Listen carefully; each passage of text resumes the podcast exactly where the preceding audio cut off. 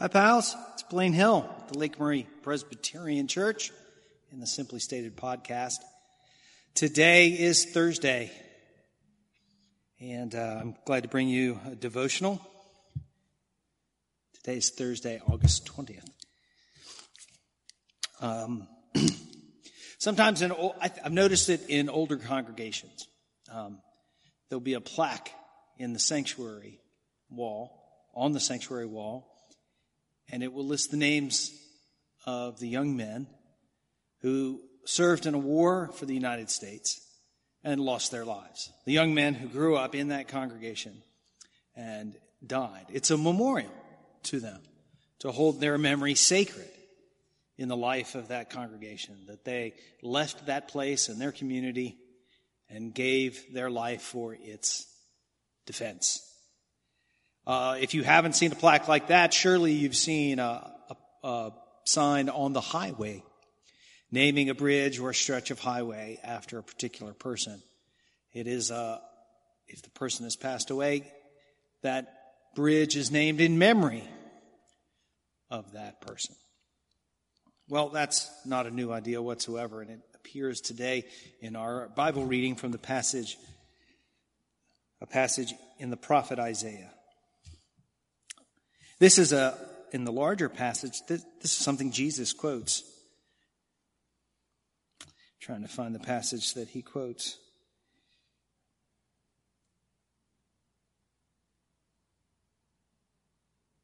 Ah, Jesus quotes the 56th chapter of the prophet Isaiah in the seventh verse. He says, My house shall be called a house of prayer for all peoples. That sounds like a generous idea, noble, but it's even more than that. Originally, God's temple was only for God's people, and the inside really only for men, and in that, only for the priest once a year. And there were rules in God's law about who could come in. If we were to root around in Deuteronomy, we could see that foreigners were not allowed into the temple, and eunuchs were not allowed into the temple. They were excluded from it. But in the prophet Isaiah, we read this Do not let the foreigner join to the Lord say, The Lord will surely separate me from his people. And do not let the eunuch say, I am just a dry tree. For thus the says the Lord. To the eunuchs who keep my Sabbath, who choose the things that please me and hold fast my covenant, I will give in my house and within my walls a monument and a name better than sons and daughters. I will give them an everlasting name that shall not be cut off.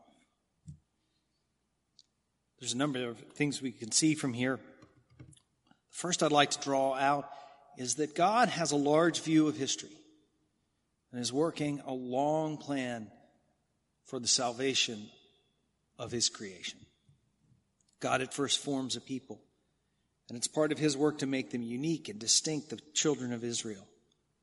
And that's why there are laws and rules that we find puzzling, the exclusion of people from God's temple. That's just a turn, a point in the arc of God's larger saving plan, and we see that turn here in the prophet Isaiah. That God's plan is to bring in people to his presence. That's God's intention to come in and be with people. And um, to remember who they are. The idea that somehow in eternity, the people who are outcast and forgotten by the world are included and remembered by God. I'm indebted to a friend, Matt Bruff, who showed me this idea in a recent conversation. I'll link a sermon that he preached about this. And, and he pointed out that there are people in our society who are forgotten even when they die, that their lives can be lost and they would be forgotten, uncared for, but not by God. Names of people who would be neglected. Um, that's part of what's happening in our society now as we see people like George Floyd or Breonna Taylor their lives are lost and their names are not forgotten. And it's important that we remember people who die unjustly. Because those are the outsiders that God is working to bring into his kingdom. So we can see that God has a long, long view of his, of the history of his creation. We see at one point in the book of Deuteronomy the work to define and create a people for God. And that included some boundaries and borders that we find puzzling. But that was a, wasn't a stopping point. The arc of God's work in human history continued through the prophet Isaiah. we come to the point where God talks about inscribing the forgotten and outcast names on the wall of his temple. I, temple. I think this is an image of an eternal temple that Isaiah is putting in front of us. But that's not the last point either. The story of God's work in the world continues on from Isaiah and culminates in the person of Jesus Christ. In Jesus, we have the presence of God, who not only brings people into the temple to make it a, a house of prayer for all peoples, but in Jesus of Nazareth, God is present and goes out from his temple to be an outcast at the edge of the city and crucified on a cross to become one of the people who is unmemorialized and ignoble and scorned. But th- that's not the end of God's story either.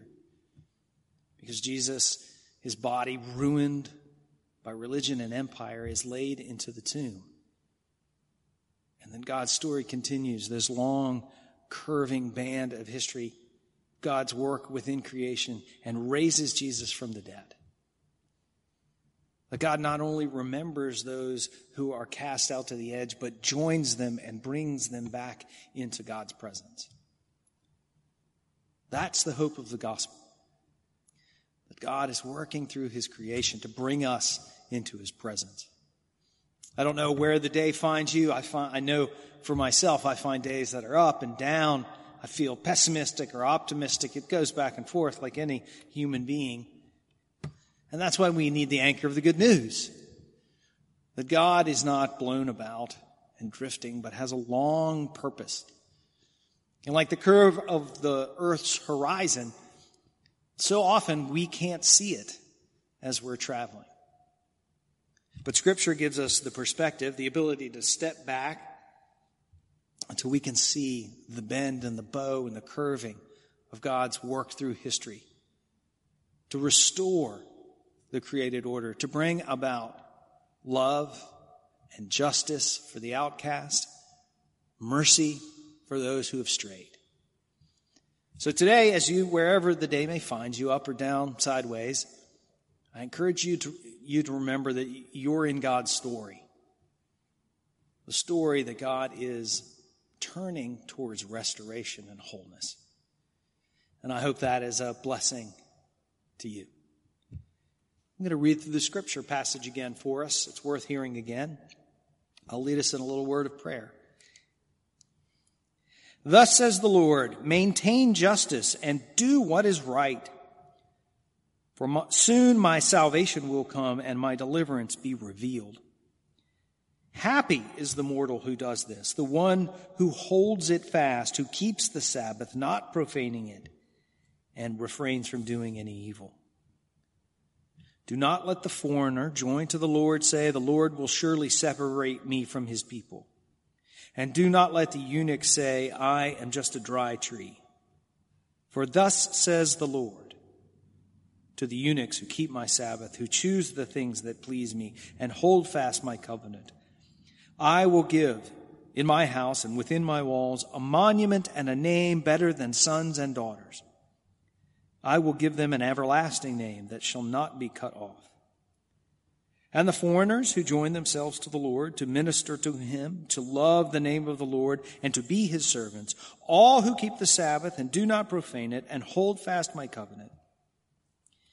These I will bring to my holy mountain, and make them joyful in my house of prayer.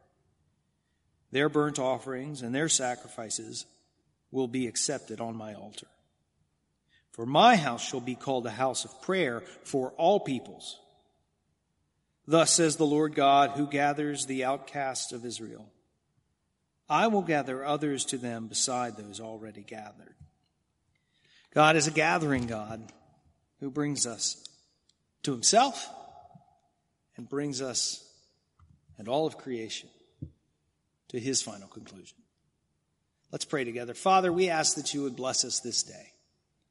We remember the students who are beginning or preparing to begin school and their families who are making plans and provisions for that transition, for teachers who are preparing classrooms and curriculum, getting ready to teach in a challenging year. God, we ask that we might be urgent to pursue the sound course of life, to take on the challenges that these days bring, and to be urgent in pursuing mercy and justice and righteousness in our lives and in our nation. Lord God, we ask that you would strengthen our church and your whole church, that we might stand as a faithful witness and a strengthened servant for your purposes. We do pray for the leaders of our nation. God, we pray that they would have wisdom, true wisdom, and courage to do what is wise, to stay the course or change a course as is best. We pray all this in the name of your Son, Jesus. Amen. So good to see you of sorts today, and I, I hope to see you one way or another sometime soon. God bless.